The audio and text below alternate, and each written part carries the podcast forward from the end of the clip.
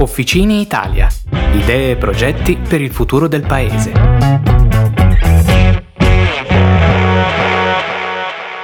Eccoci, eccoci, ben ritrovati. Officina Italia, il podcast. Siamo giunti al quarto episodio. Allora, vi abbiamo raccontato com'è nata l'idea, vi abbiamo presentato il team marketing, il team partners e oggi invece tocca a noi. Tocca al team stakeholders e vi racconteremo ovviamente cosa abbiamo fatto, di cosa si tratta, ma prima direi che urge presentare i miei compagni di viaggio per questa puntata international, devo dire, perché direttamente da Bruxelles Giulia Cosenza. Ciao ragazzi.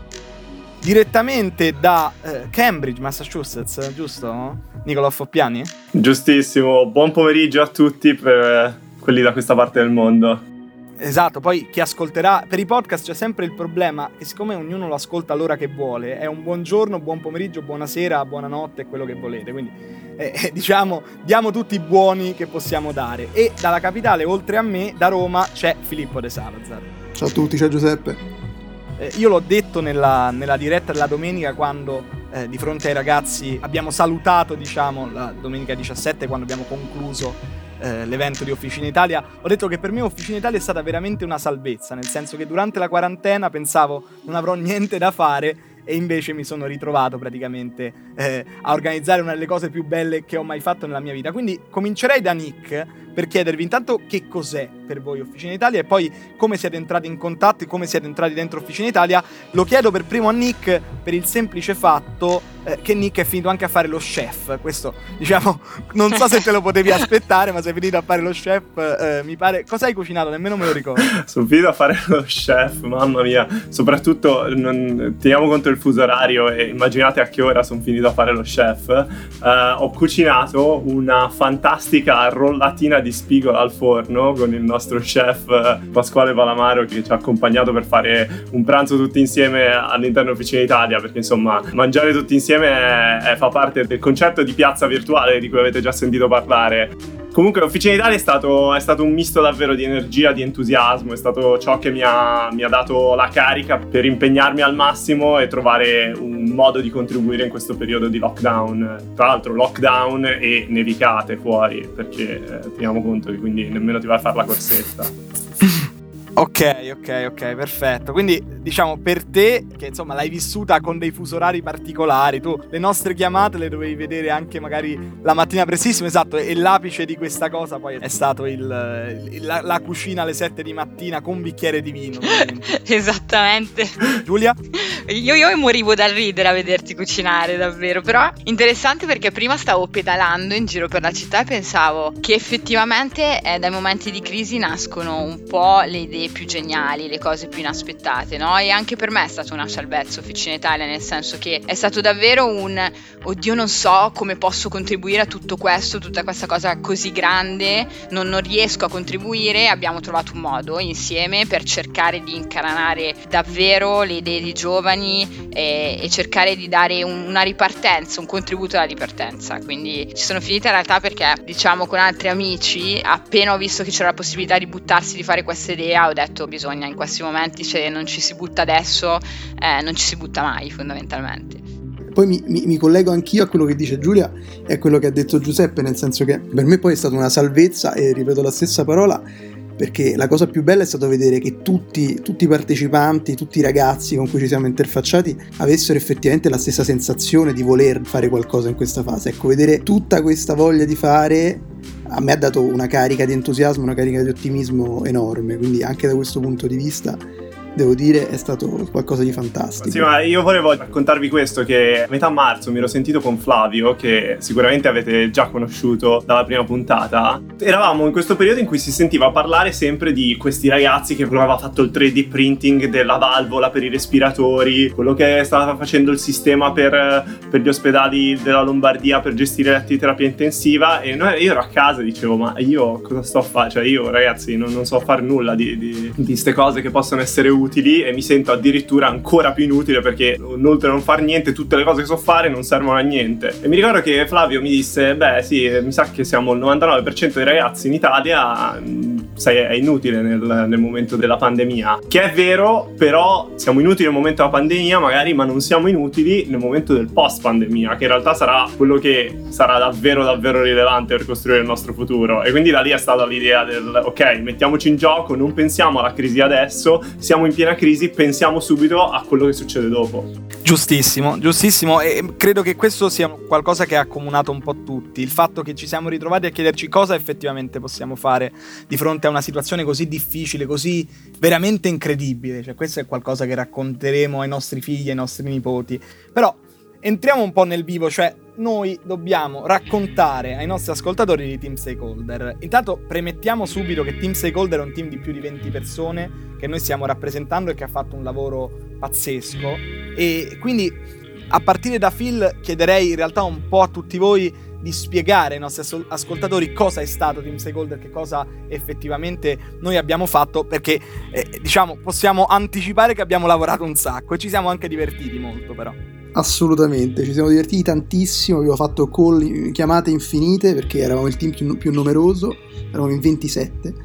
Cosa facevamo? Allora, il nostro obiettivo era duplice. Da un lato coinvolgere diciamo, più stakeholder possibile che potessero rappresentare in qualche modo le istituzioni italiane, il terzo settore e ovviamente le imprese. Dall'altro definire quel, insieme a questi stakeholder eh, il contenuto delle challenge, quindi le sfide su cui si sono dovuti confrontare i, i partecipanti. Quindi diciamo che, che, che, che, appunto il nostro lavoro era duplice e poi questo come si è tramutato in 40 giorni di, di chiamate su chiamate, mail su mail per arrivare ai più di 50 partner che abbiamo coinvolto. Phil, io entro su una cosa, ma che secondo me ci sono un po, di, un po' di ascoltatori che magari si possono chiedere, ma a che ci servono gli stakeholder? A che ci serve avere più di 50 stakeholders? Eh, questo, questo secondo me è, è, un gran tema, giusta domanda, perché poi eh, l'obiettivo di Officina Italia era da un lato sicuramente coinvolgere i, i partecipanti, i giovani partecipanti, e su questo il team marketing è stato fondamentale, assieme al team partner che invece ha, ha, ha diciamo, cercato di, di, coinvolgere le associazioni, quindi appunto eh, masse di giovani pronti a dare il contributo. Il team stakeholder serviva invece a dare la, il punto di vista delle aziende, il punto di vista di chi ha l'esperienza per indicare ai giovani dove è necessario proporre, dove è necessario innovare e dove è necessario riscrivere il futuro ed è necessario appunto ripartire. E secondo me è importante su questo che il fatto che cioè, noi possiamo metterci mille giovani tutti insieme a dire ragazzi abbiamo le idee più fighe del mondo, ci mettiamo qui, le scriviamo e scriviamo il futuro dell'Italia. Però in realtà cioè, noi da soli eh, abbiamo, possiamo avere anche tante idee ma non abbiamo la potenza di fuoco, non abbiamo la, la possibilità davvero di, di, di, concretizzarle. Quindi secondo me eh, la cosa fondamentale per cui ci hanno aiutato gli stakeholders, oltre a quello di darci la loro visione, è anche quello di dire ok ragazzi noi vogliamo le vostre idee, vi aiutiamo, voi ce le date e tutti insieme portiamo a, a compimento. Esatto, cioè era proprio questo, no? Cioè sapere che è ok la fase dell'evento, proprio un, un, melting pot di idee, ma sapere che dopo potevano avere un seguito, cioè che dopo potranno avere un seguito. E questa è la fase in cui ci troviamo adesso, no? Io sono parte in modo specifico del team bellezza, questa bellissima parola che racchiude il nostro patrimonio gastronomico, arte, cultura e turismo, però l'idea è, è stata davvero ed è quella di ok le idee non devono rimanere incompiute e quando noi andavamo e cercavamo gli stakeholders dicevamo ok dobbiamo rappresentare terzo settore, istituzioni, aziende davvero totalmente diverse in modo tale che poi queste idee possano avere un seguito. Io personalmente mandavo un messaggio ogni mattina al mio responsabile di team bellezza e le dicevo guarda sta andando così, sta andando così, era un po' il nostro buongiorno, no? poi c'erano buongiorni migliori e peggiori, però era, era davvero questo l'obiettivo diciamo.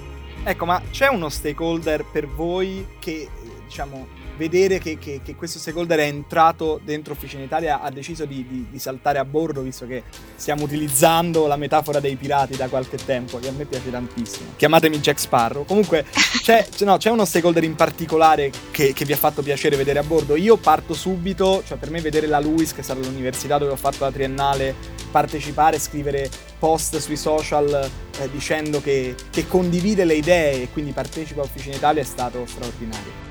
Io ne ho due. Ho Zanetti, è un'azienda che, che produce eh, formaggi a Bergamo, quindi Bergamo, città che tra l'altro è la mia città, colpita in modo incredibile dal coronavirus. Sapere che un'azienda del genere in quel momento, in quella città, era disposta, interessata a buttarsi dentro in questo progetto, eh, appoggiarci, a, a, contribuire anche eh, un sacco alla definizione delle challenges, eccetera, per me, per me era davvero proprio una questione di, di cuore. E vabbè, io nel cuore ho avuto anche molto la partecipazione dell'onorevole Paolo De Castro, ex ministro dell'agricoltura, perché comunque ho sentito che anche le istituzioni erano con noi in quel momento. Ma visto che Giulia, visto che hai detto, hai parlato di Bergamo, no? Che sei di Bergamo, ma secondo te i nostri ascoltatori in questi primi qualche minuto di podcast l'avevano già capito che eri di Bergamo. Dici dall'accento? Vai. Secondo me non troppo in realtà perché ho, ho, studiato anche a Bologna per un po' e ho un po' di, eh, di accento misto, però se l'avevano capito non so se è un bene in realtà.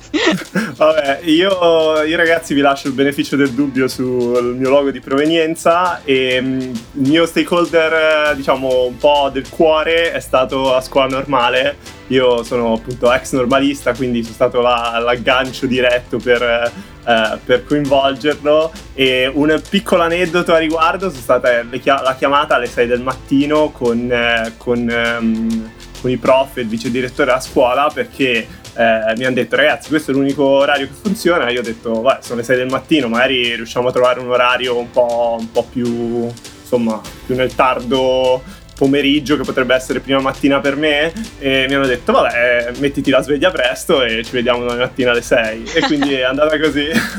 Però sono stato super contento perché secondo me istituzione cioè diciamo a cui sono davvero affezionato è aver coinvolto sia la scuola che poi di ritorno direttamente anche la community della scuola, quindi un sacco di amici che sono ancora a scuola che, che sono saltati a bordo, e che hanno, fatto, hanno partecipato anche all'evento come partecipanti, è stato, è stato davvero bellissimo. Io chiudo il cerchio, eh, sarò banale ma anch'io sicuramente dico il Politecnico di Milano che è stata partner anche con l'intervento di Ferruccio Resta, un direttore, sicuramente è stato emozionantissimo anche ascoltare le, le sue parole alla, alla fine dell'evento da ex studente del Politecnico. Quindi, Insomma, tantissimo patriottismo in questo coinvolgimento di stakeholders. esatto, solo Giulia è stata, diciamo, un po' meno banale di noi che abbiamo scelto le nostre università. Comunque, no, e ricollegandoci al discorso con cui Ferruccio Resta ha concluso un po' il nostro evento di Officina Italia, è stato il nostro Carlo Conti praticamente perché ha anche decretato i progetti che sono stati valutati vincitori, ma come sappiamo poi tutti i progetti sono Officina Italia, questo è molto importante e lo ripetiamo sempre.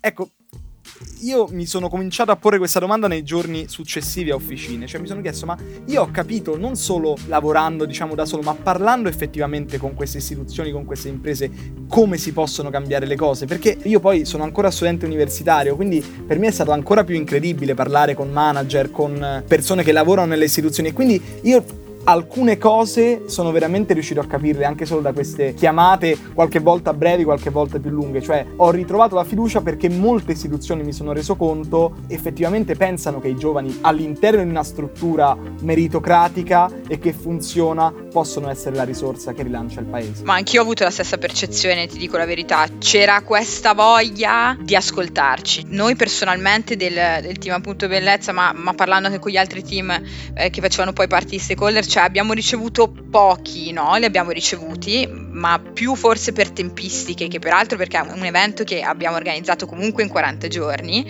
però c'è proprio la voglia di ascoltare una nuova generazione, quello che hanno da dire. Ho percepito anche, se voglio essere un po' realista, poi però un sistema un po' macchinoso e un po' diciamo troppo pieno di ostacoli quando poi si, si tratta un po' dell'implementazione delle cose in generale, quindi c'è sicuramente da migliorare, ma la voglia di ascoltare i giovani, la voglia di questa freschezza l'ho percepita anch'io. Sono d'accordo con te Giulia, guarda, io mi ricordo quando avevo mandato un deck eh, di presentazione a un'azienda e nel giro di sei ore era arrivato al vice CEO, così perché chiaramente catena di entusiasmo, tutti gasati per questa cosa, eh, quindi davvero c'è un sacco di voglia di idee nuove nuove, di idee fresche, di visioni nuove. Allo stesso tempo, secondo me, quello che manca è proprio un sistema che riesca a mettere in comunicazione questi mondi e a soprattutto un po' a risvegliare gli animi di questi giovani che hanno qualcosa da dire e le aziende che non riescono in qualche modo ad ascoltarle davvero. Filo, dici la tua. Ma io su questo non posso che essere d'accordo. Io le riflessioni che faccio a valle di questo evento sono due. La prima è quella che avete detto voi. Eh, ci sta una grande volontà delle aziende di sentire giovani, sentire cosa cosa abbiamo in testa, cosa, quali sono le nostre idee, quali sono le nostre proposte e, e, sono convinte le aziende che possiamo dare un valore aggiunto.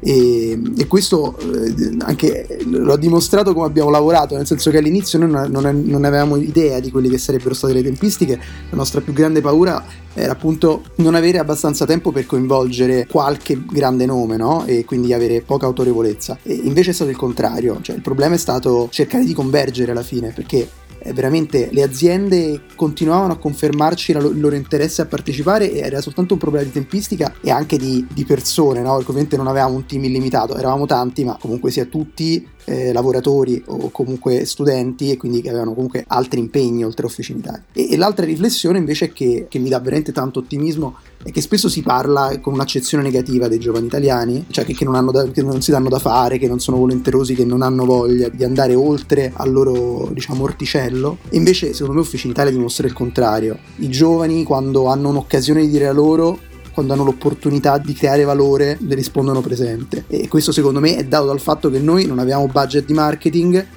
e siamo arrivati in un mese a coinvolgere più di 2000 giovani. Assolutamente, Filo, assolutamente, perché questo è, è, proprio quello che è stato Officina Italia. E prima di concludere e di salutarci, eh, lo voglio dire, cioè cosa mi ha lasciato Officina Italia? Cosa mi ha lasciato da tre giorni di Officina Italia? Perché noi abbiamo continuato a lavorare più o meno agli stessi ritmi e sempre con lo stesso entusiasmo. Quindi a me Officina Italia ha lasciato due idee. La prima è che la collaborazione funziona, la collaborazione può funzionare, soprattutto in Italia, soprattutto con le teste che abbiamo. E la seconda cosa che mi ha lasciato è quanto si impara a stare in contatto con le altre persone. Lo ripetevo prima, io sono uno studente universitario, molti dei ragazzi del team, come tutti voi, eh, Giulia, Filo e Nick, eh, lavorano e, e, quindi sono più avanti di me nel percorso di crescita e io devo dire, eh, lavorando a contatto con voi, con tutti gli altri ragazzi, ho imparato tantissimo. Quindi collaborazione e apprendimento e qui lascio a voi prima di salutarci.